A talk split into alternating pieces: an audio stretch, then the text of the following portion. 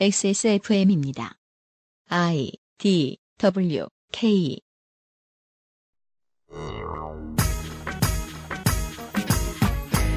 지난주에 우리는 한국에서 노동자로 인정받기 위해 얼마나 많은 논리의 장애물을 뛰어넘어야 하는가를 알아보았지요. 그 좁은 틈을 지나 정규직이 되면 우리의 삶은 갑자기 풍요롭고 넉넉해질까요? 법을 어기지 않고도 경영진의 심사를 뒤틀리게 했다는 이유만으로 삶을 모두 잃어버리는 정규직들도 우리 생각보다 많습니다. 인권재단 사람과 함께하는 박래군의 인권 리포트 두 번째 시간에 이야기해 보지요.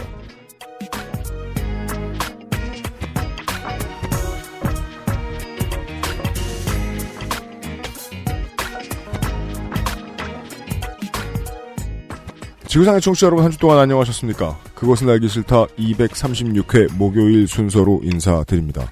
XSFM의 유승균 책임 프로듀서입니다. 오늘은 한 달에 한 번 있는 박래군의 인권 리포트 시간입니다. 그것은 알기 싫다는 인권운동의 버팀목, 인권재단 사람에서 도와주고 있거든요. XSFM입니다. 인권재단 사람에서 일하는 박래군입니다. 인권 침해를 당했을 때 여러분은 누구를 찾아가시겠습니까? 억울한 일을 당해 혼자 막막할 때 찾아갈 수 있는 인권단체. 인권활동가가 없다면 우리 사회는 눈물과 분노, 증오와 혐오가 넘쳐날 겁니다. 인권재단 사람은 느티나무 같은 그늘을 만들고 싶습니다. 그 그늘 아래 약자와 소수자들이 한숨을 돌리고 힘을 얻을 수 있습니다. 인권재단 사람은 이 일에 함께할 소중한 한 사람 한 사람을 기다립니다. 힘내라 인권활동가, 힘내라 인권단체, 차원이 다른 기부 인권재단 사람과 함께 하십시오. 고맙습니다.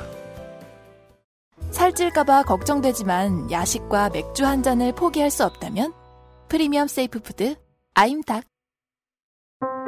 이제 약자와 소수자의 곁을 지켜주십시오. 인권이 먼저인 세상을 만들어가는 차원이 다른 기부 인권재단 사람과 함께 하십시오.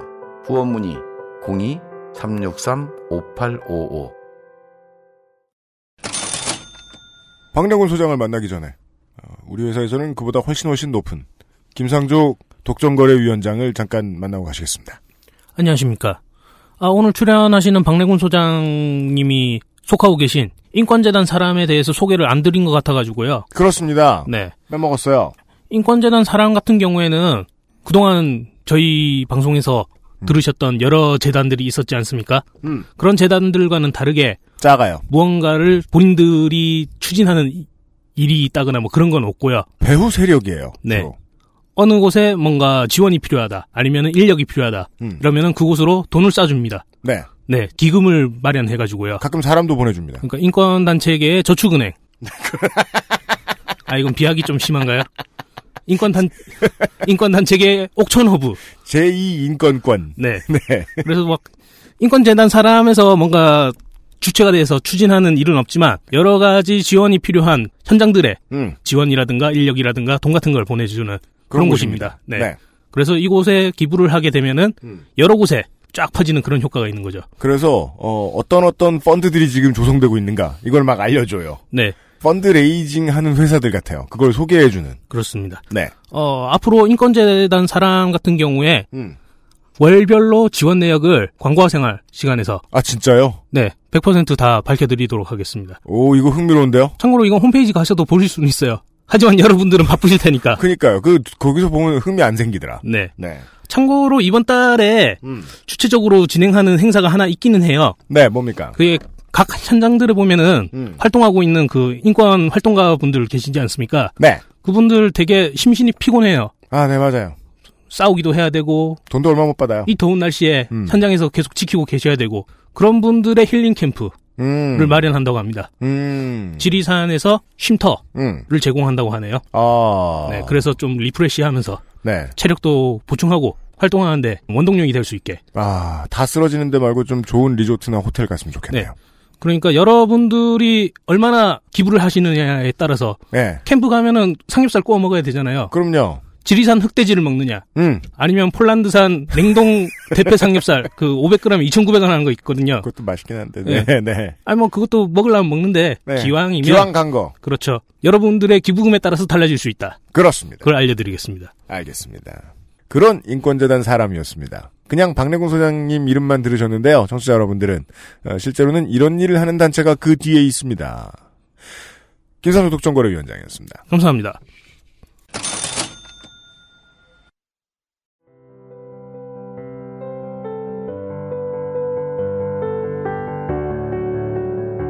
인권재단 사람과 함께하는 박내군의 인권 리포트.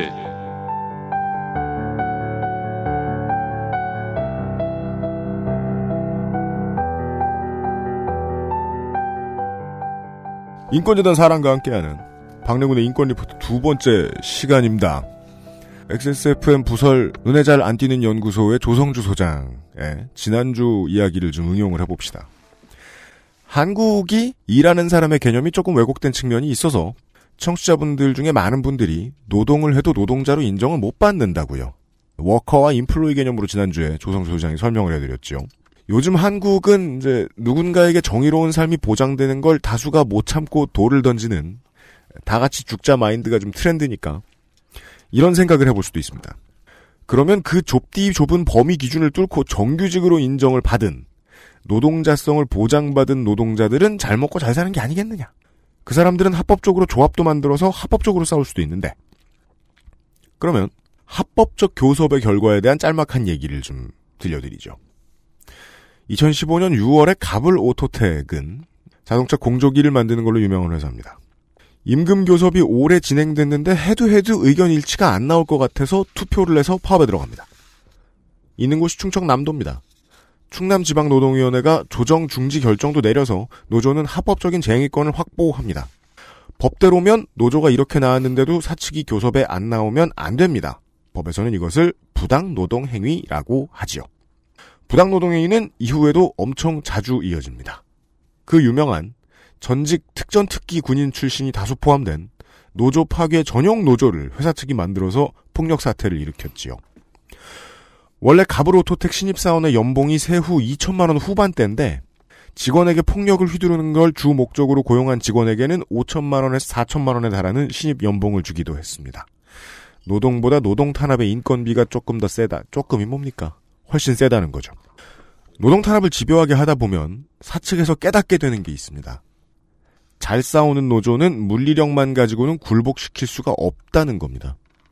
파업으로 인한 법적인 정당성이 상당 부분 조합 측에 있기 때문에 회사는 법과 돈을 가지고 할 수 있는 다른 공격에 눈을 돌리게 되는데 현재까지 한국에서 가장 요긴하게 쓰이는 무기가 손해배상 그리고 손해배상이 인정받으면 집행을 위해서 조합원들의 재산을 빼앗아가는 손배 가압류입니다. 갑을 오토텍 싸움의 가장 큰 반전은 손배 가압류였습니다. 사측이 사측 결정으로 직장 폐쇄를 한 뒤에 폭력을 위해서 고용한 그 친구들하고 노조를 대치시켜서 싸움이 길어지게 하고 나서 그 손해를 돈으로 계산해서 손해배상 청구를 하는 겁니다. 조합과 조합원 입장에서는 파업과 쟁의 과정이 본 싸움인 줄 알았는데 그 싸움이 끝으로 치닫는 듯 하더니 가장 아픈 공격이 들어오는 셈입니다. 손해배상하고 이 손해배상을 위한 가압류로 인해서 실제 생산시설이 돌아갔으면 벌 돈보다 돈을 더 버는 회사들도 있다는 걸 청취자 여러분은 작년 여름에 은수미 차용인 현 직장인을 통해서 들으셨던 기억이 나시는지 모르겠습니다. 그것도 재벌의 쏠쏠한 재테크 중의 하나라고요. 이렇게 성공 사례가 나오자 미투 전략이 등장합니다. 중견 기업들도 파업으로 인해서 조합에게 조금이라도 사측이 지는 것 같다는 생각이 들면 손배가 압류를 통해서 본전 이상을 찾아내고 조합원과 가족들의 생활을 아예 파괴하는 방식으로 향후의 안전까지 확보하는 전략을 채택하기 시작했습니다. 최근에는 물리적 충돌이나 직장 폐쇄가 없이 그런 것도 없이 노조가 사측을 모욕했다. 명예훼손을 했다. 같은 이유로도 손해배상을 청구하는 기업까지 등장을 합니다. 회사 직원을 회사 최고의 원수로 보는 문화가 팽배한 것처럼 보입니다. 이 관련돼서 피해를 보는 많은 노동자들을 제가 알기로는 상당히 많이, 거의 가장 많이 만나고 다니시는 지난달에 이어서 인권재단 사람의 박래군 소장이 다시 돌아왔습니다. 어서 오십시오. 예, 안녕하십니까. 산에 휴가 다녀오셔가지고 조금 더 까매지셨는데. 예, 예. 네. 사실 비슷비슷해 보입니다. 전화 그렇게 그한 달에 한 번이라도 뵈니까 알 수 있지. 현장에 나가 있으나 산에 예. 올라가나 예, 해 뜨겁긴 똑같지요. 예. 예. 오늘은 이런 얘기입니다. 이 선배 가 압류가 이게 뭐 엄청나다고 하는 것에 대해서 이제 저 사실 이제 이명박 정권 이후에 이제 굉장히 이제 심각하게 이제 어 문제가 되고는 있는 건데요. 사실상 이제 그 2003년도에 2월 달에 두산중공업의 이제 배다로라고 하는 그 조합원이 분신하게 되거든요. 네. 그러면서 이게 아 선배 가압류라고 하는 이게 신종 노조 탄압 방식이 상당히 심각한 문제일 수 있겠다 이런 생각을 좀 됐었고 벌써 14년 전이네요. 그렇죠. 그래서 이제 그런 문제를 좀 빨리 이제 해결하자라고 이제 그랬었고요. 그때 이제 같은 해에 한진중공업에서 이제 그 85 크레인에서 네. 129일 동안 전 농성했던 그 한진중공업 지회장이 있어요. 김주익 지- 위원장인데 네. 이 사람이 이제 129일 동안 그 농성했던 그런 것 중에도 구조적 문제, 선배 문제 이런 것들이 있거든요. 음. 이제 이런 부분들 가지고 이제 하다가 뭐 이 승산이 없자 이제 자기가 목을 매서 자결을 하거든요. 음. 이런 사건들이 이제 연이어 있으면서 선배 감정이 굉장히 이제 충격적으로 우리 사회에 문제를 제기가 됐음에도 불구하고 여전히 지금 전 해결이 안 되고 있고 지금 그나마 좀 나아졌다고 하는 거는 이제 가압류할 때 네. 가압류할 때 이제 최저임금 정도 되는 정도는 남겨놓는다. 어, 남겨놓고 어, 나머지 부분은 이제 가압류한다 이렇게 이제 되는 거거든요. 음. 요즘에 이제 그 KC라고 하는 구미에 네. 있는 그런 회사가 음. 어 300억인가 이렇게 저거를 선배 청구를 했어요. 노조를 상대로 말입니다. 예. 네. 그런데 이제 그 법원에서도 좀 너무 가다하고 뭐 그러니까 이게 조정을 해갖고 30억을 갚는 걸로 됐거든요. 음. 30억인데 요거를 저 지금 조합원이 60명이 남아 있어요. 요걸 3년 동안 30억을 갚는 걸로 법원이 조정을 했고 그걸 노조가 어쩔 수 없이 받아들였어요. 1인당 5천만, 5천만 원. 노동자가. 3년이요? 예. 그래서 이제 이 사람들도 뭐 매달 통장에서 꼬박꼬박 그 떼가는 거예요. 이게. 정규직들한테 3년 동안 5천만 원 내놓으라는 건 인생을 처음 입사하던 20대 후반으로 리셋하란 소린데요. 돈으로 놓고. 그살 수가 없죠. 애들 데리고 살 수가 없고 가장 저기 하는 게 이제 애들 무슨 학원비니 뭐 이런 것도 다 끊어야 되고 빚져야 되고 뭐 이렇게 되는 것들이 이제 계속 반복되는 거고 네.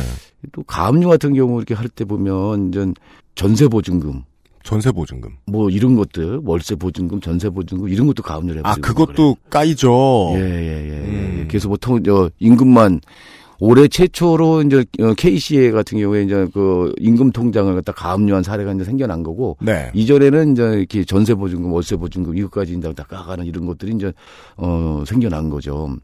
어 이게 이제 사람들이 그런 걸 보- 어, 당하면 아 이건 나보러 죽으라고 하는 소리다. 어떻게 노동자들한테 우리한테 몇십억씩을 갖다가 갚으라고 이렇게 하느냐. 음. 그걸 또 법원이 또 손을 들어줘요. 음. 예, 사측의 손을.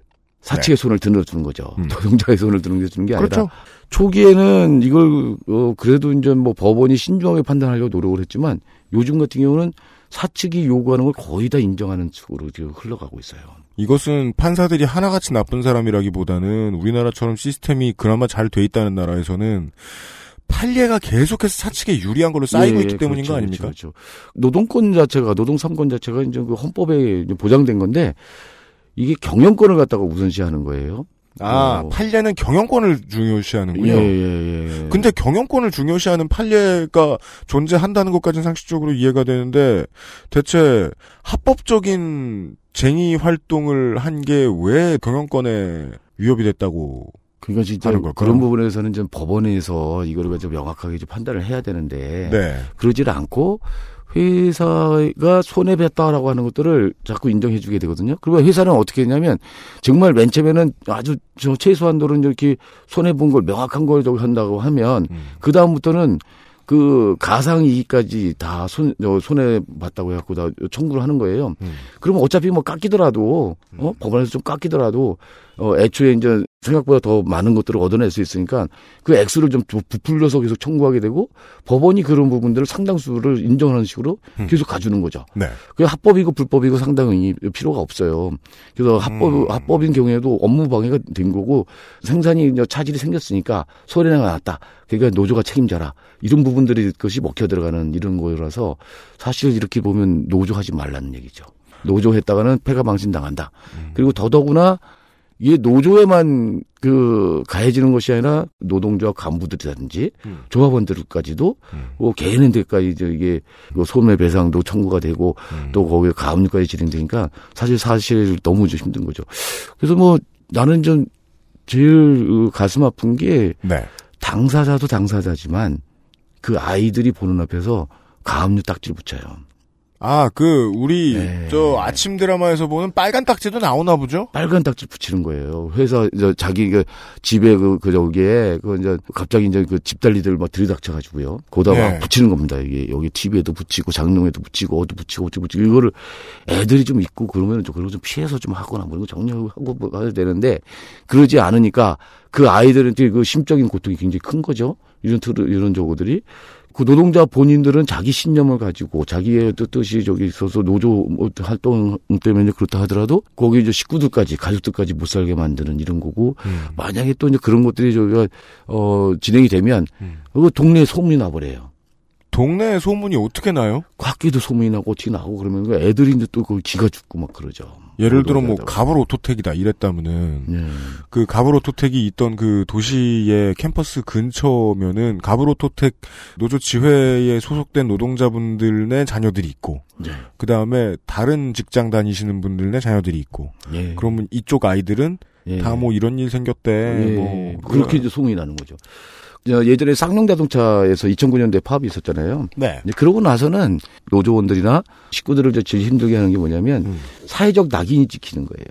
빨갱이다. 파업했으니까 빨갱이고 그러니까 어저 뭐 해고 그래서 해고되는 거다라고 얘기를 하고 심지어 학교에서 쌍용 자동차 저기로 해- 쌍용 자동차는 나쁜 음, 짓을 한 거고 그러니까 거기 쌍용 자동차 거기 노조에 쌍용 자동차 노조로 해갖고 해고되는 어 아빠가 있는 사람 손 들어봐 이런 식으로까지도 했었어요. 학교에서요? 선생님이? 예예예 예, 예. 그리고 이제 그 지역 사회에서 그런 식으로 이제 그 쌍용 자동차 파업한 노동자들에 대한 지탄의 어떤 이런 것들이 거기만 그러겠냐고요. 다른 데도 다 그런 거죠. 다 그렇겠죠. 더구나 이게 지역 사회, 좁은 지역 사회 같으면 이게 소문이 파닥이 나버리거든요. 그러니까 뭐 이- 평택처럼 하나의 기업이 그 도시의 성장에 그렇게 많은 역할을 하고 있는 그 도시에서도 쌍차지회 분들의 자녀들이 그 정도로 심적 피해를 입는 거면 작은 중견 기업들은 뭐 말할 것도 없겠죠. 그렇죠. 그래서 따돌림 당한다는 뭐 심지어 뭐 예전에 뭐 유성 기업이니 뭐 아까 얘기했던 가불오토텍이니 이런 거 할 때도 음. 언론에서 여기 뭐, 뭐 억대 연봉을 받는 노동자 라고 얘기를 해요. 연봉 7천만 원, 8천만 원 받는다. 고등학교 졸업해갖고 그 정도 받으면 얼마나 적이냐. 이게 귀족 노조다 라고 얘기를 하기까지 하거든요. 그리고 사람들은 진짜 그걸 믿어버려요. 근데 이 사람들은 환장하는 거죠. 자기들 아무리 잔업수당 다 긁어 먹었자 그거 정도 들 리가 없고. 또 만약에 그렇게 된다 하더라도 그게 이제 몇십 년, 20년, 30년 어 이래가지고 받는 연봉이고 거기서 전업 잔업수당에다 특근수당까지 다 합쳐갖고 받는 거거든요. 그러니까 뼈가 부서져라 하고 저 어, 식구들을 위해서 일한 결과가 그 정도 될 수도 있어요. 될 수도 있지만 실제 또 그러지도 않은 걸 갖다가 심지어 뭐 한때는 뭐뭐 어, 이명박 대통령이 나와가지고 언론에 나와가지고 그런 식으로 떠들기까지 하고 그러니까 이게 뭐, 뭐 완전 자기네들이 무슨 귀족 노조냐. 내가 진짜 그 정도만 되더라도 연봉을 그대로 벗겨봐야 들 얼마나 좋겠냐라고 이제 하는 그 하소연인데 그런 노동자들의 하소연은 전혀 들리지 않는 거죠. 다른 지역에 있는 그냥 신문이나 뉴스로만 그 사태를 접하는 사람들이 아 그냥 빨갱이구만 이런 생각을 한다는 거는 뉴스 만드는 사람으로서 언제나 가져오던 생각인데 동네 사람들이 전날 밤 MBC 뉴스 보고서 이 동네 꼬마들한테 동네 꼬 다른 꼬마들이 그런 식으로 얘기한다거나 동네 사람들이 그렇게 네. 내가 매일 아침 보는 사람들이 그렇게 생각한다는 것까지는 상상을 못 해봤네요. 그러니까 아이들이 굉장히 위축돼요. 위축되고 이제 그래서 이제 그러게 되면서 이제 아, 그 또 현장을 또 지켜봤던 아이들이 또 있거든요. 쌍용 자동차 그 저기 같은 경우는 바로 옆에가 그 회사 이제 그 회사 이제 공동주택 같이 직원 아파트요? 예, 직원 네. 아파트, 예, 직원 네. 아파트에서 같이 살던 사람들이거든요. 근데 음. 바로 이제 거기서 헬기 뜨고 뭐 해서 공격 당 공격하고 우리 아빠는 저기서 파업하고 있는데 음. 이런 걸 다 본 거예요 어린애가. 음. 그럼 걔는 지금도 헬기 소리만 나면 자지러지거나 이런 경우도 음. 있는 거거든요. 이런 것들이 이제 그 정도의 차이는 있어도 쌍용 자동차는 워낙 뭐 세게 저기 하겠으니까 이제 그렇다 하더라도 이런 게 이제 비일비재하게 이제 있고 그 아이들한테 큰 상처를 남긴다. 그래서 정말 손배 가문료 저기 하더라도 개개인의 어떤 삶까지 파괴하는 방향까지 가는 건 아니지 않냐. 음. 그래서는 또 안 되는 거 아니냐. 뭐 원래 이런 것들이 손배 가문료 자체가 하는 것 자체가 문제지만 네. 어? 뭐 이런 것까지 좀참 고민되는 그런 상황들입니다. 자꾸 아이의 눈으로만 얘기하게 되는데 그럴 수밖에 없는 게 아이의 눈은 투명한 기록을 하니까요, 비교적. 음, 부모님이 어떤 자리에서 처음 보는 사람들 혹은 처음 보는 기계들하고 소위 전투하는 모습을 봤단 말이에요. 예. 그리고 그 다음의 결과가 공무원인지 뭔지 알게 뭡니까? 시커먼 아이씨들이 들어와서 우리 집에 딱지를 붙이고 가는. 예, 예. 그것도 그런 그 가압류 하는 것도 좀 정상적인 방법으로 이렇게 하면 되는데 문이 닫혔거나 이러면 그걸 그냥 문을 그냥 그대로 뜯고 들어가고 막 아, 그래요. 뜯고 들어와요. 막 그래서 그런 거를 아예 사람이 있는데도 그냥 법원 공무원이 데서 그렇게 돼 있나요? 그게 법 집행 자체가 불법은 아니라고 이제 그렇게 되는 거죠. 어. 그런 부분들이 그러니까 너무 이제 이, 이 상상 이상의 것들이 막 벌어지고요. 그리고 이제 이렇게 한번 찍히게 되면 네. 이거는 이제 뭐 어, 범죄자 취급을 하거나 음, 뭐 이렇게 네. 되는 건데 과연 또 노조하는 게 노조 활동하는 게 그게 범죄 활- 활동이냐? 음, 어 이거 이거 우리가 한번 그렇죠. 어, 제기를 해볼 필요가 있는 거죠. 네. 이제 이러면서 사실 그 은수미 의원은 뭐 뭐 수익 매, 수익 모델 뭐 재테크라고 얘기도 했다 고 그러지만 네. 대기업에게는 예. 그러니까 똑같이 벌 거 자기들이 공장 돌렸으면 얼마 벌었을 거라고 더 부풀려서 예, 예, 예. 잡은 예. 다음에 더 많이 그러니까요, 노동자들에게. 예, 예, 예. 그런 거지만 다른 노동자들한테는 엄청난 위축 효과를 주는 거거든요. 음. 노조 잘못했다가는 좀 폐가 망신당한다. 집안도 다 거덜난다. 이렇게 되면서 불만이 있어도 그 분명히 저건 부- 회사의 부당 노동 행위고 저거는 말도 안 되는 그런 지시고 뭐 이런 거 이런 걸 강요당해도 거기 항의 못 하는 거죠. 네. 그냥 그대로 그냥 꾹 참고 아주 뭐 이 정말 손배가 압류 당하고 뭐 또 이렇게 이러- 이렇게 해서 완전히 집안이 거덜나는 것보다는 네. 그래도 참고 사는 게 목구멍이 부도청이라고 맞습니다. 예, 애들 때문에 이제 살고 뭐 그러는 거서 완전 노예적 삶을 살아서 갈 수밖에 없게 만드는 게 네. 손배가 압류다라고 네. 이제 보면 될 것 같아요. 네. 뭐 누가 누구에게 하더라도 탄압은 학습 효과를 노리고 하지요. 그리고 이제 이게 이제 이명박 정권 이후부터 계속 기승을 부리거든요. 네. 그러니까 아주 대표적인 노제 파괴 수법으로 이제 등장을 하게 됩니다. 음. 형사적인 방법으로 아무리 구속시키고 그런다 해서 노조가 파괴되지 않는다. 음. 이런 것을 음. 아주 공공연하게 얘기해요. 예전에 이제 경찰청장 하던 뭐 강일학 씨인가 이 사람 같은 네, 경우는 어, 도리어 이런 게 더 효과적이다라고 얘기할 정도 그. 경찰이 그런 얘기래요? 또 그리고 그리고 이제 뭐 저쪽에 이제 네. 지금 어, 전경련이나 경총 이런 데서도 음. 아예 너무 노골적으로 음. 손배 가압류를 갖다 주문하거나 음. 이러기까지 이제 하는 거죠. 그러니까 우리가 원하는 거는 실제로 우리가 가장 깊, 마음속 깊이 원했던 거는 자기 목소리를 내는 노동자의 인생을 파괴하는 것이었구나라는 걸 깨달은 듯하군요. 예. 예. 그래서 이제 가장 경제적인 압박을 하는 것만큼 이게 좋은 효과가 없다 이런 것들이고요. 음. 이명박 정권 이후로는 이 이게 이제 집회 시위에 참가한 사람들한테도 이게 벌, 벌금을 많이 저기 하거든요. 벌금이요. 예. 벌금이 이제 예전에 이제 노무현 정부 때까지는 한 뭐 예를 들어서 한 50만 원 정도 정도? 뭐 했다고 한다면 음. 뭐 이명박 정권 이후로 특히 이제 박정 박근혜 정권 이후에는 뭐 300만 원, 500만 원 이런 게 막 떨어지는 거예요. 단순 참가 저, 했는데도 아, 주동자 아니라고 해도 예, 그리고 이제 학생들? 같은 경우에 어. 300만 원 이게 200만 원, 300만 원 떨어져 봐요. 음. 요즘 학- 대학생들한테 음. 이러면 이게 엄청나죠. 그러니까 이러 이, 이 사람들이 그 거기에 자기가 참가하고 싶어도 주춤주춤 할 수밖에 없는 이런 것들이 있는 거죠. 음. 그리고 또 어떻게 하냐면 악착같이 채증을 해요. 이게 뭐 파업 현장에도 마찬가지고 집회 시위 현장에도 악착같이 채증을 해가지고 이걸 또 끝까지 추적을 해갑니다. 음. 아주 이런 데는 집요해요. 올해 우리가 이제 조사를 해봤어요. 네. 아, 여기서 우리라 하면 이제 손잡고인데 저도 이제 네. 인권재단 사람에서 일하면서 이제 여러 가지 또 다른 일을 하잖아요. 네. 그 중에 하나가 이제 손잡고 운영위원으로 일을 하고 있는 건데 음. 손잡고는 좀이 손배가 압류가 너무 이제 가혹하니까 음. 이것을 노조법을 개정을 해서 이런 그 악마의 제도를 좀 어, 없애자라는 취지에서 2004년도에 이제 발족한 이제 시민단체예요. 네. 이게 노동계에서 해결을 못하니까 이제 우리가 시민들이 나서서 이거 바- 바꾸자라고 이제 하고서 이제 한 건데 네. 우리가 이제 무슨 조, 저 뭐냐, 손잡고가 조사 결과가 있는 모양이네요. 예, 예. 그래서 올해 이제 상반기에 이제 조사를 해봤더니 음. 24개 사업장에 65건의 이제 손배 가압류가 이제 적용돼서 이제 어, 진행 중인데 음. 지금 총 1,860여억 원의 손배가 청구돼 있는 상태입니다. 회사가 24개밖에 안 되는데 손해배상을 노동자더러 하라고 그쪽에서 제시한 게 1,860억이라고요. 예, 예, 예, 예. 예. 재판 진행 중인 수치인 거죠, 이게 지금. 예, 예, 청구돼서 한 거. 판결 난건 있고, 아니고 다. 예, 예. 예, 예. 대부분들이 이제 판결이 저, 선배가 진행 중에 있는 거고요. 이것도 이제 한번 또 진행이 되는 게 소송이 진행되는 게 또 길게 갑니다.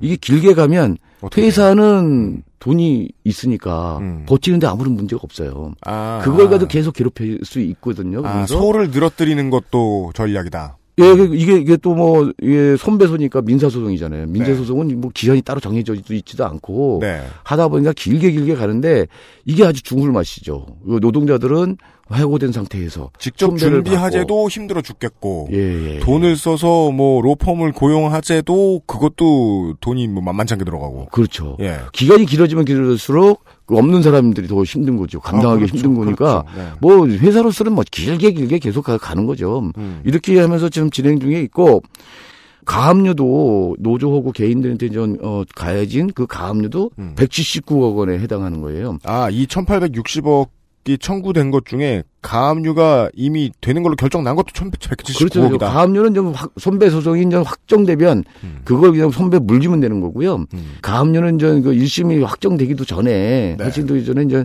사전에 이제 이렇게 압류를 하는 거잖아요. 네. 나중에 이제 판결되면 또 그거 가지고 또 이제 그 정리를 하는 거고. 음. 그래서 가압류하는 것만 179 179억. 음. 지난번에 아까 얘기했던 이제 그 KC 사례 같은 경우에 이제 임금을 갖다가 압류해 가는 거잖아요. 이거 이런 부분들이 연전 진행이 돼, 어, 돼가고 있는 거죠. 그 나중에 돌려준다는 거는 뭐 그냥 절차로만 들으면 이상 없는데 개인의 입장에서는 당장 생활비를 뺏어가겠다 아니에요. 그럼요. 월급 통장이 가압류됐으니까. 예, 예, 예. 그러면은 당장 생활비가 끊겼어.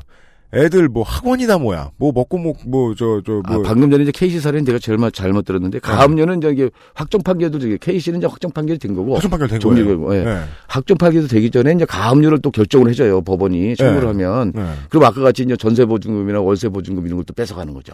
그 그런 가압류 조치를 통해서 돈이 당장 없어진 사람은 나중에 무슨 돈을 벌어가지고 뭐 메꿀 수 있다 치죠. 그러면은 그 믿음을 가지고 나한테 돈을 빌려달라고 어느 은행에 가서 말할 수 있는데 이런 일이 있는 사람한테 돈 빌려주지도 못할 거 아니에요. 어, 돈도 못 빌립니다. 그래서 이제 결국 이제 저 남성 노동자인 경우는 이제 부인이 나가서 이제 그 뭐 알바 비슷하게 뭐 이런 거 한다든지 이렇게 하면서 음. 근근히 이제 한다든지 하는 거고요. 어디서 돈을 빌릴 수도 없죠. 그래서 아주 이제 금융 신용 불량자가 되고 음. 네. 뭐 이렇게 되는 거라서 네. 금융가로도 그 통장으로 할 수가 없어요. 또뭐 음. 또 압류되고 또 뭐 그러니까 재산이 있으면 뭐 이런 것들 때문에 그런 것도 못 하고 이런 상태고요. 네. 또 어떤 경우는 회사가 이런 거 가압류를 딱 잡아놓고 음. 실제 집행을 안 해요. 그건 어떻게 왜 그런 겁니까? 계속 협박하는 거죠. 협박 수단을 쓰는 거죠. 아 풀어라 예. 빠져라. 그렇죠. 노조에서 탈퇴하면 너 빼줄게. 뭐 이런 것들. 손배 같은 경우도 손배 청구한 거에서 손배 대상자에서 널 빼줄게. 그 노조에서 나와 우리 기업 노조로 들어와. 살다가 무슨 좋은 말로 할 때 들으라는 말 참 어릴 때 삥 뜯길 때도 들어보고 예, 많이 예, 예. 들어봤는데 예. 똑같은 표현 중에 제일 무섭네요 이게. 예. 좋은 말로 할 때 들으라는 게. 예, 예, 예. 이렇게 이제 써먹는 거라서 가족을 인질로 잡았잖아. 음. 아 그러니까 이런 이런 게 말도 안 되는 게 지금 회- 어, 버젓이 횡행하고 있다니까요. 네. 한국이 인플레가 심하고 심하다고 하지만은 어 그래도 우리가 억 단위의 돈을 우리 가까이에서 들을 때는 우리 집이 오고 갈 때 정도 말고는 별로 없고요. 그 외에 억 단위의 돈을 글자로라도 읽을 때는 언제나 경제지에서 경제 얘기할 때입니다. 수출이 얼마고 펀드가 얼마고 금 거래량이 하루에 얼마고 코스닥 거래량이 하루에 얼마고 할 때 말이죠. 지금 방금 들었던 1860억의 손배 가압류가 된 179억 원은 월급 벌어오는 우리 엄마 아빠에게서 지금 개인적으로 긁혀 나가고 있는 돈의 액수입니다. 그렇죠. 예, 그 점이 너무 공포네요. 뭐 어. 그리고 그리고 이제 이게 선배감리를 워낙 법원에서 잘 인정해 주다 보니까 요즘에는 그 사장님을 좀 모욕했다. 명예훼손을 했다 라고 하는 것까지 다 청구를 하고 그것도 또 받아줘요. 자, 예. 네. 그 얘기를 제- 저희가 숨을 좀 돌려봐야 되겠습니다. 그래요. 100번 물러, 100번 물러서고 싶은 생각 전혀 없습니다만, 100번 물러서서 회사 안에서 대치하고 싸운 적도 있다, 그래. 공장을 멈춘 적도 있다, 그래. 물론 회사 측이 멈췄지만, 음. 그런 게 아닌데도 회사는 갑자기 회사를 위해서 일을 해주는 사람들의 월급 통장을 빼앗아가고, 집을 빼앗아가고 할 수 있는 방법들도 생긴 모양입니다. 네, 잠시 후에 얘기를 들어보시죠. 그것은 알기 싫다는 건강한 라이프 스타일 파트너 아임닭에서 도와주고 있습니다. XSFM입니다.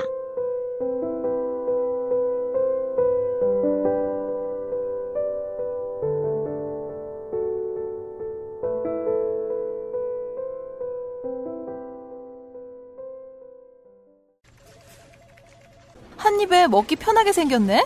아임닭 큐브잖아요. 국내산 현미가 들어가서 정말 부드럽고 다이어트에 딱이라고요. 질리지도 않고 먹기도 간편해서 요즘 다이어트 하는 사람들은 다 이거 먹어요. 닭가슴살을 가장 맛있고 간편하게 먹는 법 프리미엄 safe food 아임닭 소주, 맥주, 와인, 그리고 술자리에 필요한 마지막 한 가지. 살아서 집까지 술친굼.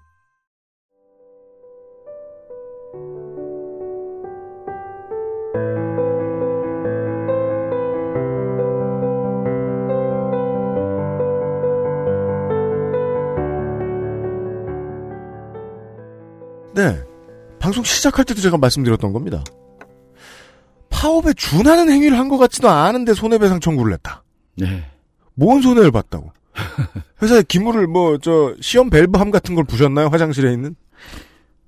그런 것도 있대요.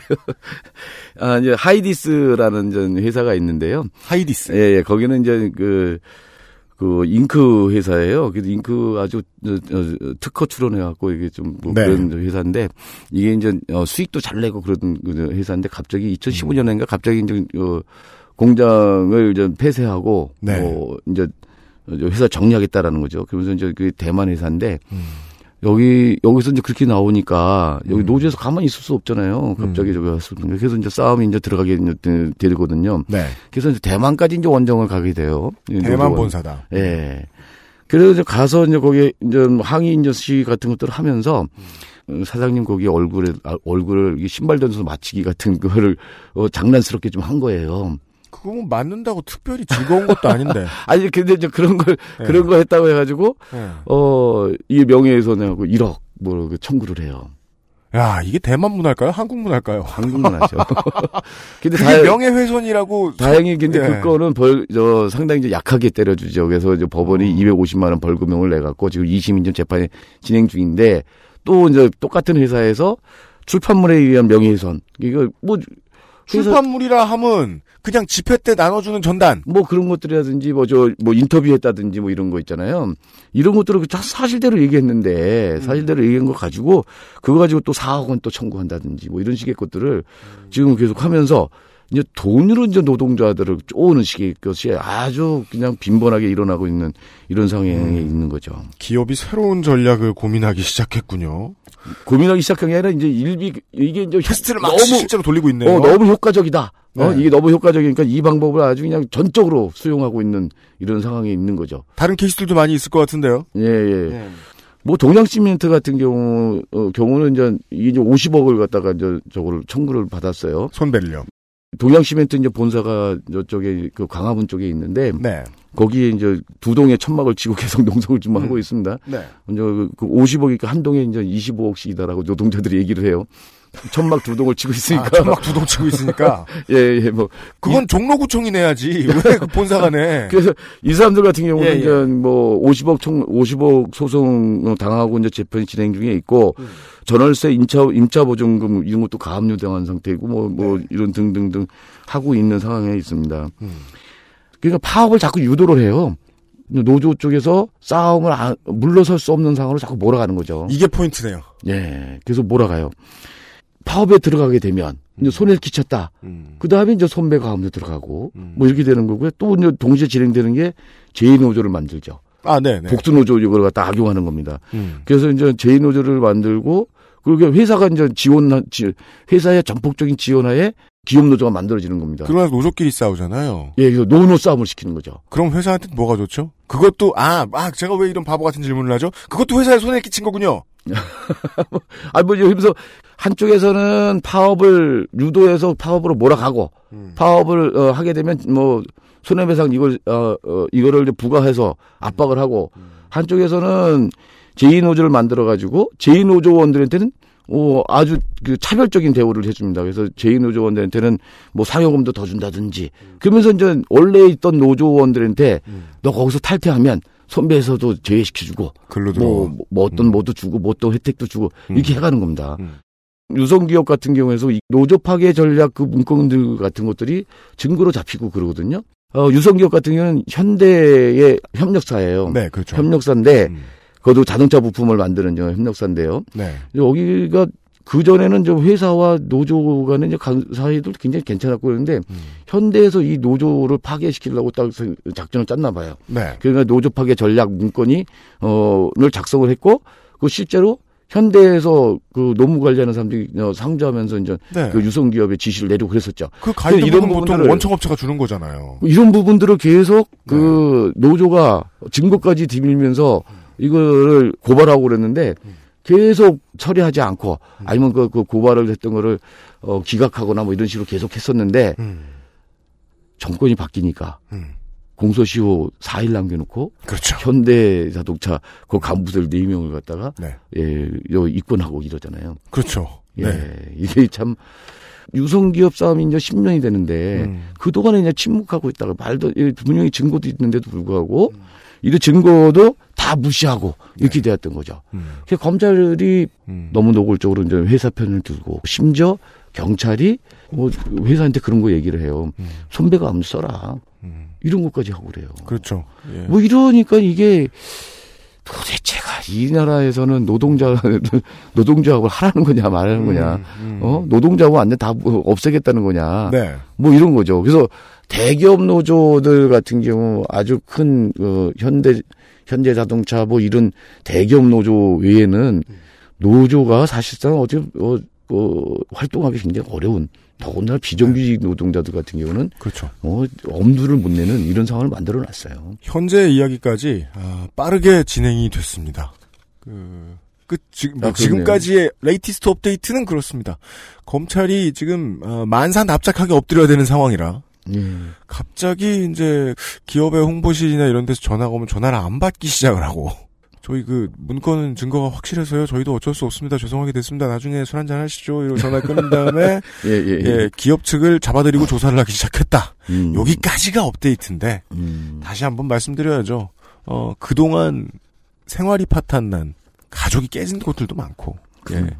개인의 삶을 잃어버린 분들이 너무 많았다. 음. 여기 이제 끝에 말씀해주신 노란 봉투에 대한 얘기는 이게 뭐냐면 그 2013년 그 어, 말에 쌍용 자동차가 그 노조를 상대로 해서 47억을 총 어, 청구한 게 있었어요. 네. 어, 손배를요. 음.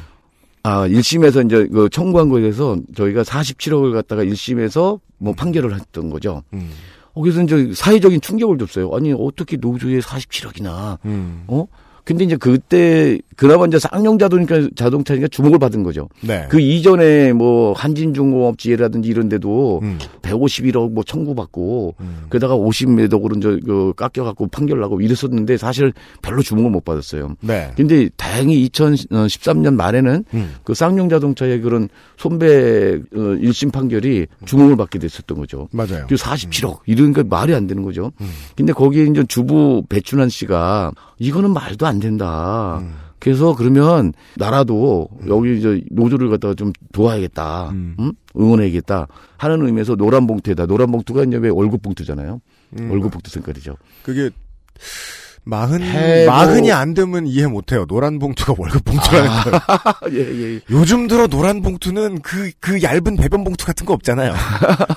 아, 그 고정관념이긴 그- 하지만. 해고 통보 받을 때도 노란 봉투. 아 그건 그래요. 예, 그건 맞죠. 감이 옵니다. 아, 그래서 여튼, 노란 봉 아, 노란 봉투 노란 에다가 봉투에다가 4만 7천 원을 4만 7천 원은 예, 47억 어, 40 47억이니까 10만입니다. 예, 그래서. 그걸 예, 그 네. 10만 명이 이렇게 하면 되겠다. 음. 해서 자기가 4만 7천 원을 어, 넣어 가지고 시사인이라고 하는 언론사에 보낸 아, 거예요. 시사인에 보냈어요. 예. 음, 아주 그러면서 이제 아 이게 손배가압류 문제가 이제 그 굉장히 이제 대중적으로 알려지게 되는 계기가 되는 겁니다. 그래서 음. 이효리 씨가 자기도 4만 7천 원 내고 그러면서 음. 확 대중적으로 확대가 됐고 음. 그걸 저희가 이제 캠페인을 하면서 그때 이제 무려 이제 14억 7천만 원이 모금이 됐어요. 14억 7천. 예. 근데 저 쌍용 자동차 손배 당한 것을 우리가 갚자고 하는데 쓴 게 아니라 음.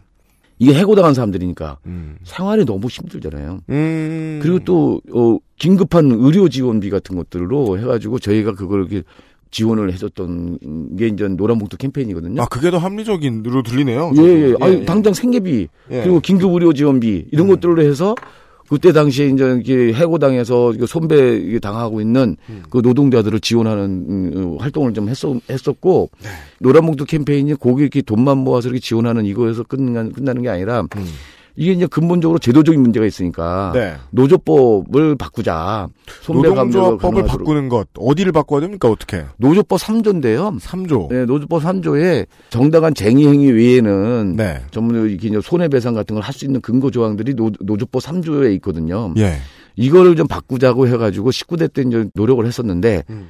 그 아까 말씀하셨던 은수미 의원이 대표 발의도 하고 네. 이렇게 해서 이제 했었는데 그게 제대로 논의조차 되질 못했어요. 아, 19대 땐 그랬죠. 네. 음. 그래서 사실 이제 20대 때도 이제 그 민주당의 강병원 의원이 음. 오늘 대표 발의해가지고 음. 지금 이제 노조법 3조 이거를 이제 바꾸자라고 지금 하고 있는 상황에 있습니다.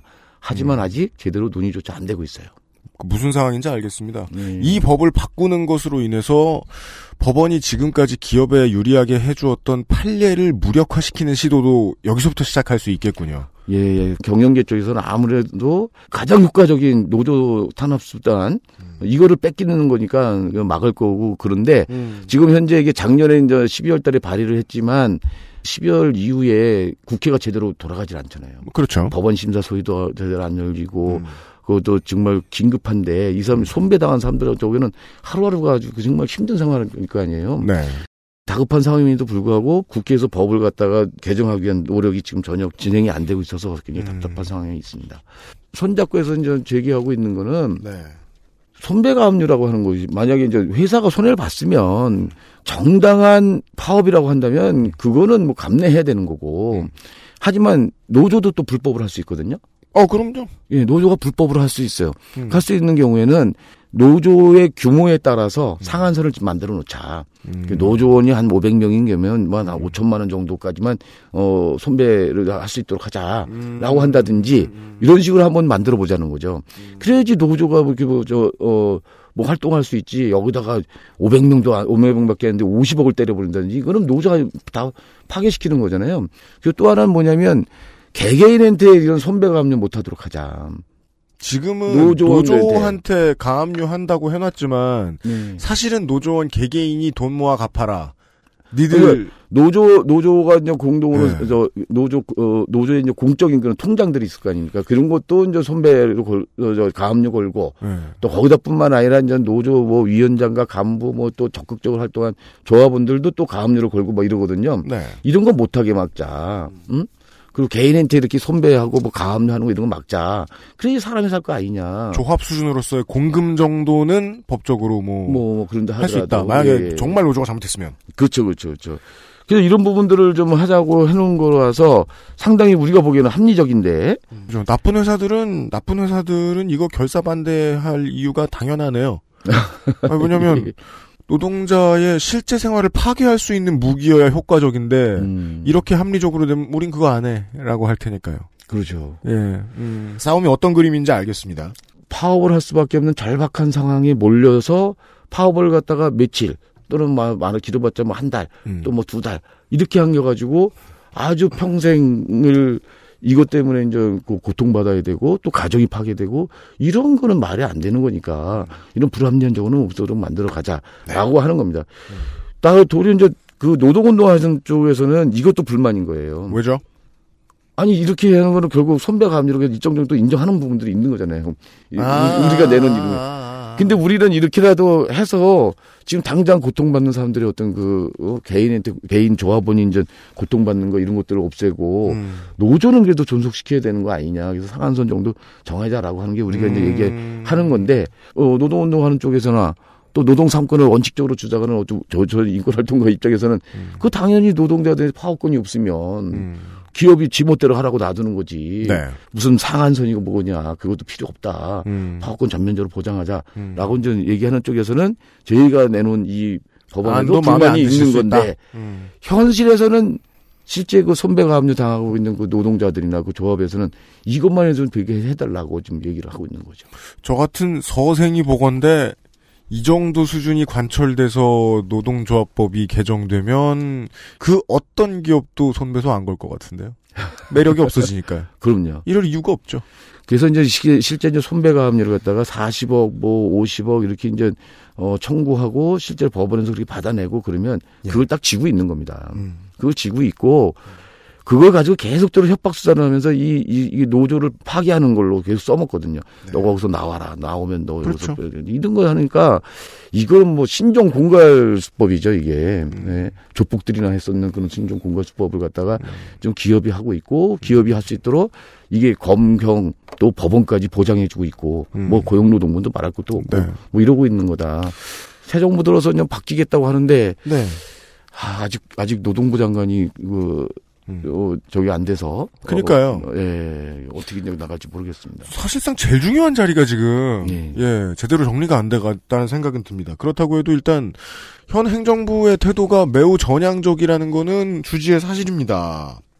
아 근데 이게 국회에서 지금 아직도 추경 때문에 삐진 모드가 안 끝난 상태라 예, 예, 예. 국회가 지금 서로 서로 모여가지고 저 위원회들이 지금 그동안 밀렸던 거 처리를 본격적으로 빠르게는 못 하고 있는 상황인데 다시 때가 온다 치죠 국감 전에 그러면 그때가 되면 이 입법이 잘 될까요?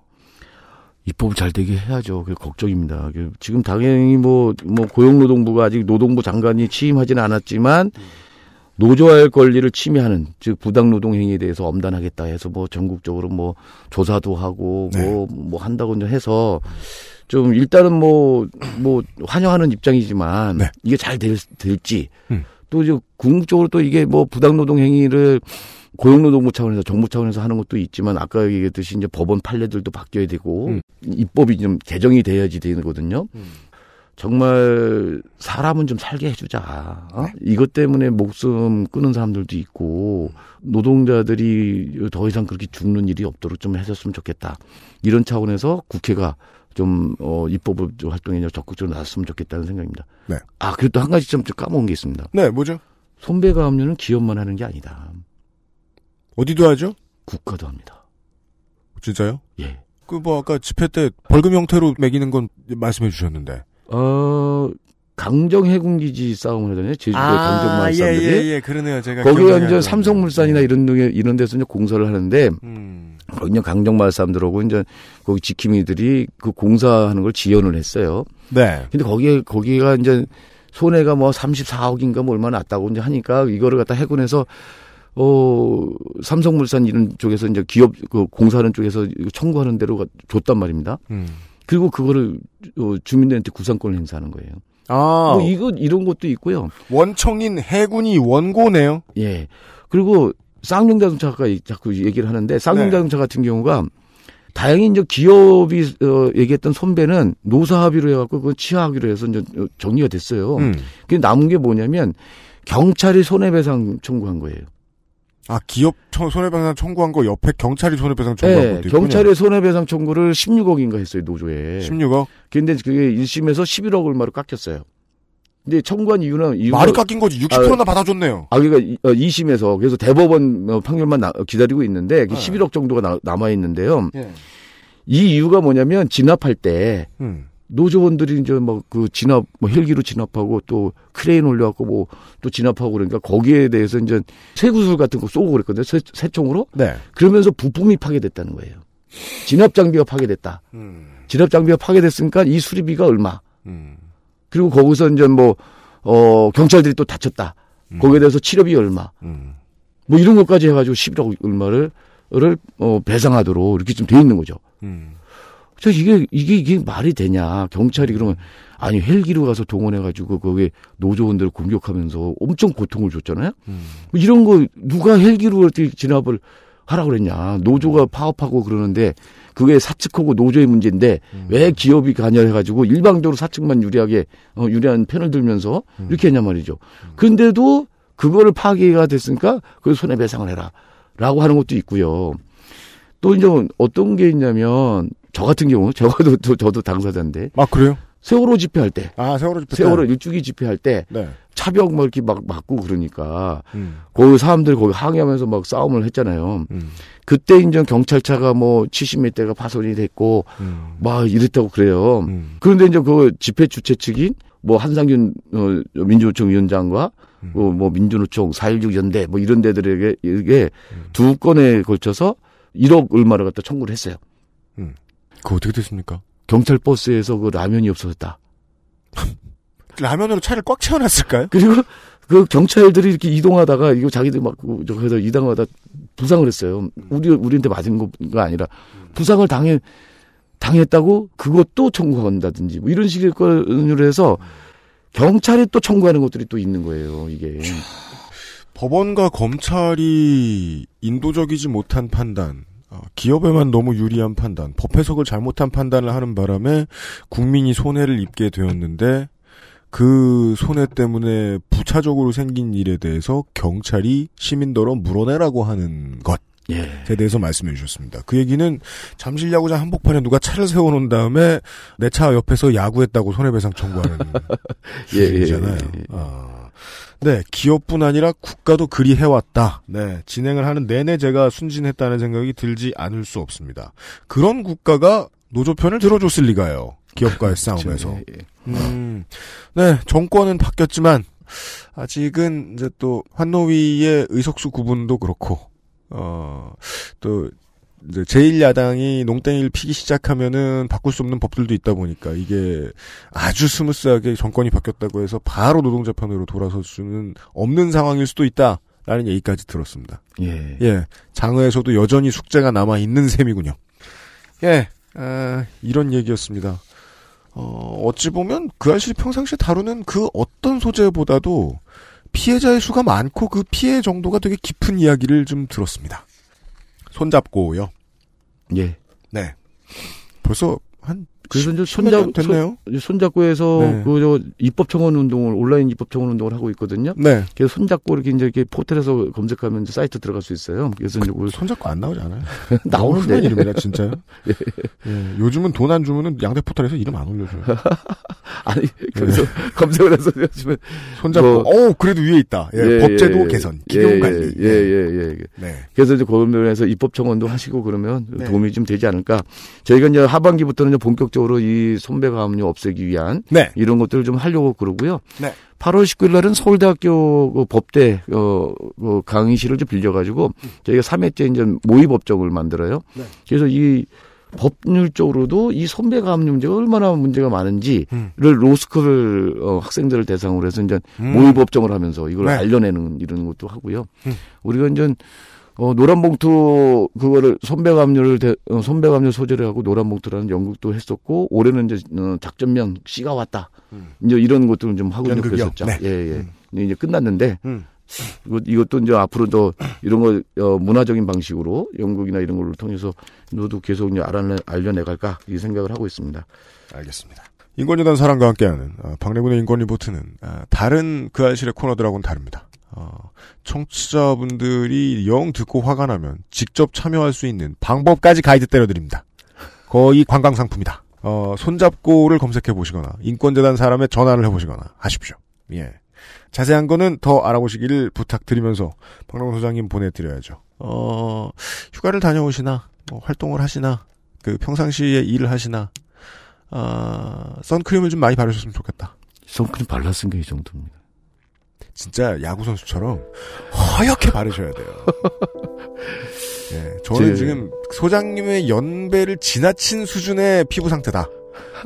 라고 평가를 드릴 수밖에 없다. 예, 예, 예. 걱정합니다. 인권 활 어, 인권 활동가는 건강하고 윤택한 삶을 살아야 됩니다. 소장님이 다시 한번 파악하시길 바라면서 다음 달엔 어떻게 되나 제가 잘 지켜보죠. 예, 알겠습니다. 박래훈 소장님 수고 많으셨습니다. 예, 수고하셨습니다. 박래훈 소장 다음 달에 다시 만나 뵙겠습니다. 그것은 알기 싫다는 살아서 집까지 상쾌한 아침 술친구에서 도와주고 있습니다.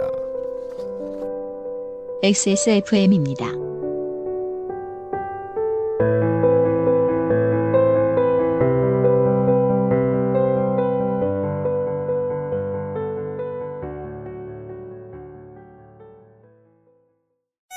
아빠가 달라졌다. 술 냄새를 풍기며 집으로 들어오면 자는 날 깨워 했던 말을 또 하던 아빠. 이제는 더 이상 날 귀찮게 하지 않는다. 아빠가 달라졌다. 자는 날 깨워 막무가내로 뽀뽀하며 볼을 비비던 아빠. 그걸 참을 수 있었던 건 그러고서 주는 용돈 때문이었는데 더 이상 날 귀찮게 하지도 용돈을 주지도 않는다. 아빠, 대체 뭘 먹은 거야? 몸, 마음, 지갑까지 날 지켜주는 술친구 살아서 집까지 술친굼.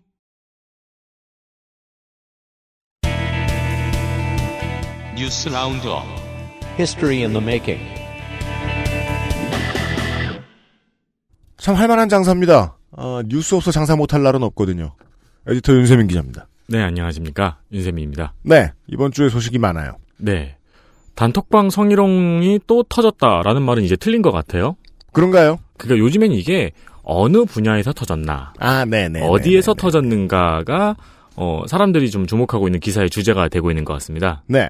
이번엔 기자들입니다. 아, 네. 기자입니다. 네. 서로 다른 언론사 기자 4명이 모인 단톡방이라고 합니다. 음. 가끔씩 업계에서 이런 단톡방이 있죠. 네, 그렇죠. 네. 동료 기자의 실명과 소속 회사, 그리고 성관계 여부, 신체적 특징 등을 단톡방에서 공유한 것이 밝혀졌습니다.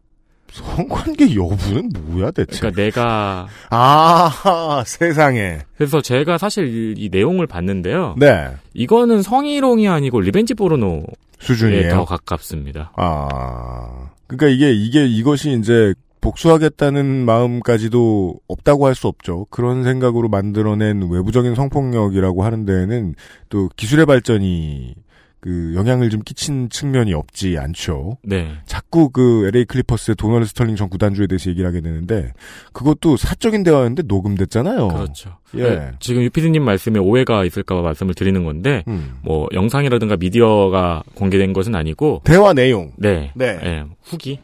후기. 어, 이 건은 피해자가 우연히 이 대화방을 발견하면서 알려졌습니다. 그렇습니다.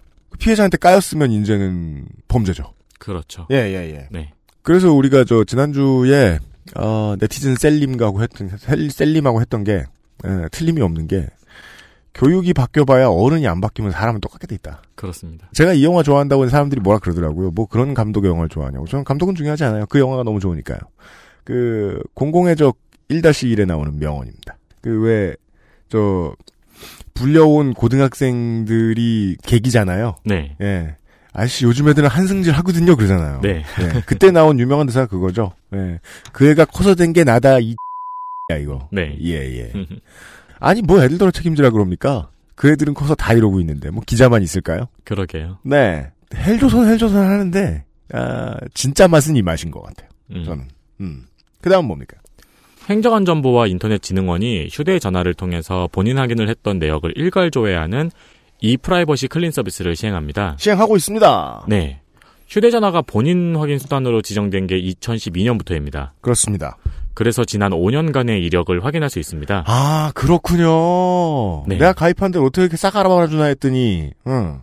서비스는 주민번호, 아이핀, 휴대폰 인증 내역까지 조회할 수 있고 음. 회원 탈퇴 서비스도 대행하고 있습니다. 아, 내 인생 복습인데요. 내가 이런 것까지? 그래서 네. 제가 기사를 보자마자 홈페이지에 들어가서 확인을 해보려고 했는데 못, 못 들어가죠 요즘. 네, 첫날엔 이용자 폭증으로 홈페이지가 마비됐더라고요. 음. 그래서 새벽에 다시 해봤습니다. 음. 근데 저 같은 경우는 별거 안 나오더라고요. 아 진짜요? 네, 제가 가입한 통신사 나오고 뭐, 어. 어, 뭐 등기소 나오고. 그러니까 주로 소비를 하는 사이트들은 그 전에 다 가입했거나. 그렇죠. 그렇겠군요. 아니면은 이제 해외 사이트라거나. 음. 네. 그리고 오래된 유머 사이트가 하나 나오더라고요. 오래된 유머는 오- 오유인가요? 줄여서 뭐죠? 네. 약간 그 옛날 프리첼 시절의 아바타 같은 거 개인별로 가지고 있는 유머 사이트인데. 아 진짜 오래됐다. 근데 왜 2012년에 개인 확인 본인 확인을 해?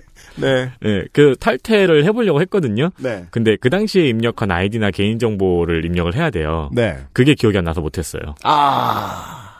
그러니까 비밀번호 기억 안 나는 문제들은 뭐 국가가 쉽게 해줘야 줄수 있는 문제는 아니라 차치하더라도 이게 지금 인터넷진흥원이 하는 일이잖아요. KISA가. 네. 네.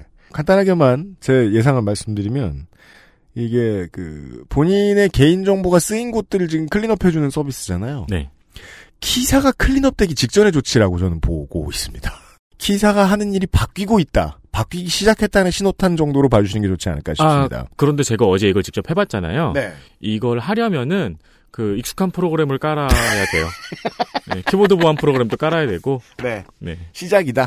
음. 예. 지금, 어, 행정, 지금 행정부가 공언한 대로, 공약한 대로 되려면은 몇 달 안 남았습니다, 지금. 네. 네.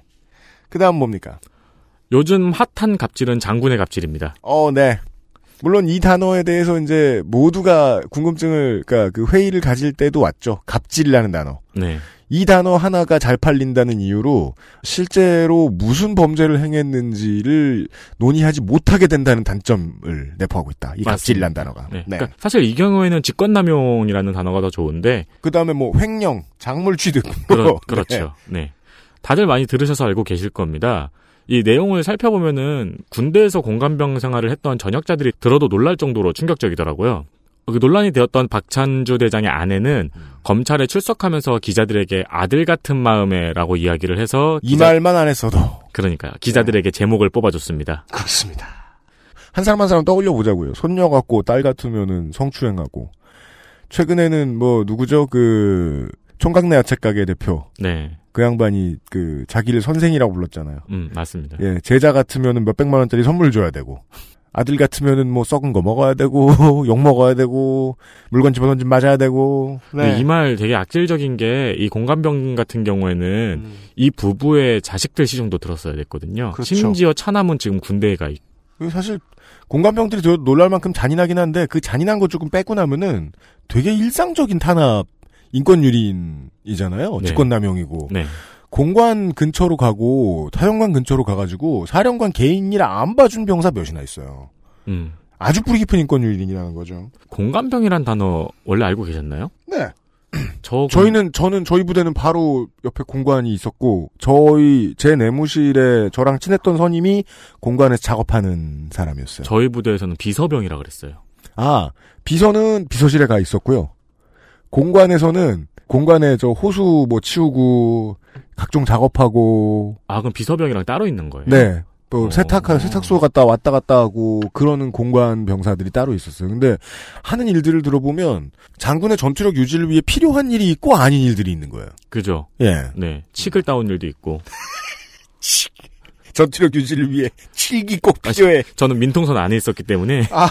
진짜 멧돼지만한 칙이 나와요. 네. 그 한편 또 이 사건 때문에 부각되고 있는 보직이 테니스병하고 골프병. 네. 생각해보면 이상해요. 아씨, 우리 부대 다 있었잖아. 네. 이 사람들 직업 선택한 사람들 아니고 징집된 사람들이잖아요. 그렇죠. 네. 그러니까. 이게 얼마나 이 그 아래로 흐르는 피해냐면은 조금 빽 있는 집안 자식들은 이런 보직 안 보내요. 그러면 왜냐면 다루기 어렵거든. 그렇습니다. 네. 맘대로 못 하거든요. 네. 한편 자유한국당 홍준표 대표는 좌파 단체가 여론몰이로 군 장성을 내쫓고 있다고 평했습니다. 마케팅의 귀재. 네. targeting 진짜 정확해요. 이래서 제가 자유한국당은 걱정을 안 하는 겁니다. 사건의 빈틈이 어딘지 정확히 알아요. 예. 그러니까 마케팅의 대상이 저는 송해 선생님을 좋아해요. 네. 개인적인 애착이 있어요. 그분의 공과가 뭔진 모르겠습니다만 자유한국당의 마케팅의 타겟 범위는 전국 노래자랑의 시청자층을 넘어가질 못해요. 음. 그래서 저는 국민의당도 앞으로 어떻게 될지 모르겠고 정의당도 앞으로 어떻게 될지 모르겠지만 자유한국당은 뻔해요. 너무. 그렇죠. 예. 일단 전국은 안 되죠. 노래자랑을 열어도 전국에서 못하죠. 이런 사람들한테 젊은이들이 줄을 서려면 이런 사람들한테 권력이 있어야 되거든요. 이게 이제 끝난 겁니다, 여기는. 네. 그, 그, 그, 그, 저, 뭐냐, 홍준표 대표나 자유한국당이 중요한 게 아니고요. 그, 이 박찬주 대장에 대해서 말이죠. 이 사람은 보병이 아닌 기갑병과 출신입니다. 네. 네. 기갑병과는 보병만큼 하는 일이 많은데 그런 거 치고는 진급 티오가 심리적인 티오예요. 어차피 뽑힐 수는 있는데 심리적인 티오가 그렇게 높지 않아요. 최초라고 하죠. 네, 인사사령부도 기갑한테는 이렇게 어드밴티지를 많이 안 줘요. 여기서 윤세민이 말한 최초라는 거는 대장간 최초입니다. 네. 최초의 기갑병과 출신 육군대장입니다.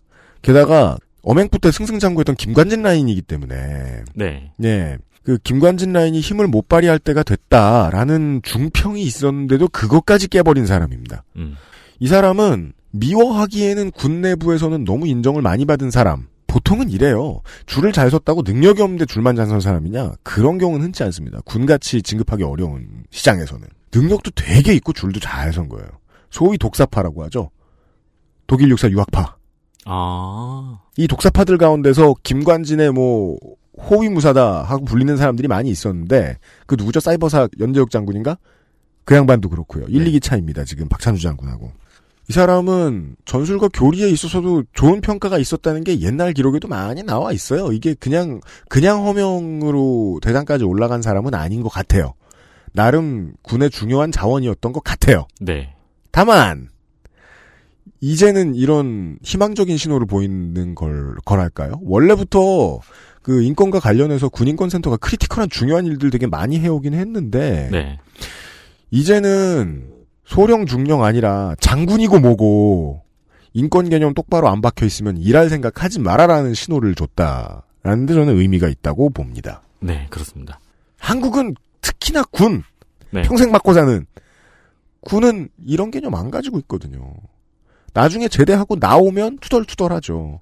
한국 남자들은 다 선배를 미워하고 상관을 미워해요. 인권 탄압을 당했다는 기억 때문에 그런데 실제로 그게 인권 유린인지 모르고 그냥 살았던 거죠. 그렇죠. 이번에 구체화되기 시작한 그림들이 너무 많아요. 한국 사람들에게. 그동안 군대의 인권 탄압 사례는 죄수들의 서사슬 자랑 같았죠. 나 이렇게 두꺼운 거를 맨날 메고 연병장을 뛰면서 잡초도 뽑았다. 이런 거였는데 어, 이제는 이것이 피해고 이 피해를 준 사람이 범죄자라는 사실 드디어 공식화되는 순간이 왔습니다. 마지막 뭡니까? 과학기술혁신본부장에 박기영 순천대 생물학과 교수가 임명되어 논란입니다. 네, 이건 논란이라고 해도 저희가 장난질 치는 것이 아닙니다. 그렇습니다. 박기영 교수는 2004년에 노무현 정부에서 청와대 정보과학기술 보좌관으로 있다가 네. 과거 황우석 사태 때 황우석 교수에게 연구비가 지원되도록 도왔고 음. 황우석 교수의 연구에 기여도도 없이 이름을 올려 연구비를 받았다는 등의 논란이 있었던 사람입니다. 네. 결국 2006년에 책임지고 자리에서 물러난 적이 있습니다. 음. 때문에 지금의 임용에 대해서 언론과 과학계 음. 그리고 이름 모를 단체 그리고 이름 아는 단체 음. 등등이 반대의 입장을 표명하고 있고요. 네. 당시 황우석 사태를 폭로한 피지수첩의 PD도 반대 입장을 표명하고 있습니다. 네. 저희가 지금 이 방송을 내보내는 이 순간에는 아직 여론이 박기영 씨에 대해서 어 냄새를 많이 못 맡은 상황인 것으로 저는 보입니다. 음. 이제 뭐 커뮤니티들도 돌아보고 이러면 이 문제에 대해서 가장 많이 끌어올랐던 곳은 과학계 이전에 서프라이즈로 대변되는 노무현 정부 때 정치 이야기를 가장 많이 하던 사람들. 서프라이즈요? 네. 찾아보세요. 아, 네. 그, 그 텔레비 프로그램 아니죠? 근데 그 텔레비 프로그램보다 더 황당해요. 그 사람들 하고 있는 얘기 들어보면. 아, 그래요? 네. 지금도 그 후신들이 팟캐스트 잘 나가는 거 많이 하고 있죠. 그, 그쪽에서 많이 궁금해했고, 이걸 주로 정치 논리로 해석을 너무 많이 했어요. 과학을. 음. 참여정부 때 매우 비상식적이었던 분야들 중에 대표적인 분야입니다. 이 과학계 문제가. 실제로 이 과학의 문제를 자꾸 정치로 풀려는 사람들이 너무 많았고, 아직 진전이 없다라는 거는 뭐, 평상시에는 매우 합리적이다가, 이런 문제만 나오면 음모론자가 되는 김어준 씨 같은 사람들 얘기 들어보면 잘 알 수 있는데요. 네. 정치의 복속만 잘 되면, 혹은 국민만 잘 되면, 과학은 어찌되든 상관없는 거 아닌가라는 생각을 하는 사람들. 그 참여정부에 대한 비판도 그런 비판을 상당히 많이 했었고 그 중심에 있던 음, 이제 뉴스에서 많이 다시 한번 등장할 겁니다. 이제 황금 박쥐. 이 황금 박쥐 중에 아, 황금 쥐는 다 큰 자리 하나씩 해 먹었어요. 네. 황김지죠, 원래는. 황김재예요. 아, 황김재구나. 진대쥐. 네. 진대재 씨는 장관했었어요. 네. 김병준 씨는 청와대 정책실장까지 올라갔습니다. 네. 황우석은 황우석이 되었어요. 그렇죠. 지금 마지막으로 큰 자리 하나 거의 보은하듯이 주는 겁니다. 박기영에게. 음. 이게 말도 안 돼요. 황우석 부역자로 찍혀가지고 자리를 물린 사람한테 보은하고 있는 그림이라고요. 이걸 풀어낼 첫 번째 실마리는 지금 청와대에 있는 386쟁이들 중에 누군가가 아직도 이휘소 같은 사람이 있으면 국가를 살릴 수 있다는 믿음을 가지고 있는 캐캐묵은 인물이 있다는 뜻입니다. 이거는 정치 주변을 오래 돌아다니면서 거기서 일을 해보셨던 분들은 아세요. 386은 정치밖에 모르는 바보들이라는 것을. 아. 그럴 때 어떤 사람들에게 홀려가지고 어떤 국가 인프라를 잘못된 데 쓰이도록 내어줄 수 있느냐. 지금 아직까지 구경하고 있거든요. 네. 문재인 정부가 체질 개선해야 되는 부분인데 대통령은 또 자기 이해를 안 내세우고 자기 생각을 덜 내세우는 게 인사의 주요 원칙인 사람이니까 이거 지금 대통령한테 물어본다고 답 나오는 사안은 아닌 것 같습니다. 그렇죠. 네. 인권이든 과학이든 지금 이 정부가 생각보다 준비 덜 됐다는 모습을 보여줄 때가 있는데 박기영의 기용은 정말 결정타처럼 느껴집니다. 이게 그리고 약간 누적된 타격의 결정타인 것 같은 느낌이 들어서 우리 방송 금지어요 탁현민. 예. 여튼 그, 그, 그 얘기, 말씀을 들어보니까. 뭐요? 정치가 과학을 어떻게 이용해 먹을까 고민하는 걸 보면은. 네. 진짜 과학은 현대의 종교가 많네요. 토템처럼 쓰려고 그래요? 네. 아주 글러먹은 태도입니다. 토템이 되어줄게라고 말하는 과학자가 등용되게 돼 있거든요. 음. 그런 모습을 보아버렸습니다. 이번 주의 소식들이었습니다. 윤세민 기자 수고했습니다. 네, 감사합니다. 네. 아, 여기까지가 목요일에 그것은 알기 싫다였습니다. 벌써부터 그 하늘하늘한 에... 소련 사람이 왔어요. 하늘하늘한 그 좀 따뜻한 남쪽 나라로 휴가를 온 소련 신부 같은 네. 손희상 선생이 지금 녹음 대기 중이네요. 예. 내일 이 시간에 만나 뵙기로 하죠. 듣느라 수고 많으셨습니다. 유승균 PD였습니다. XSFM입니다. I D W K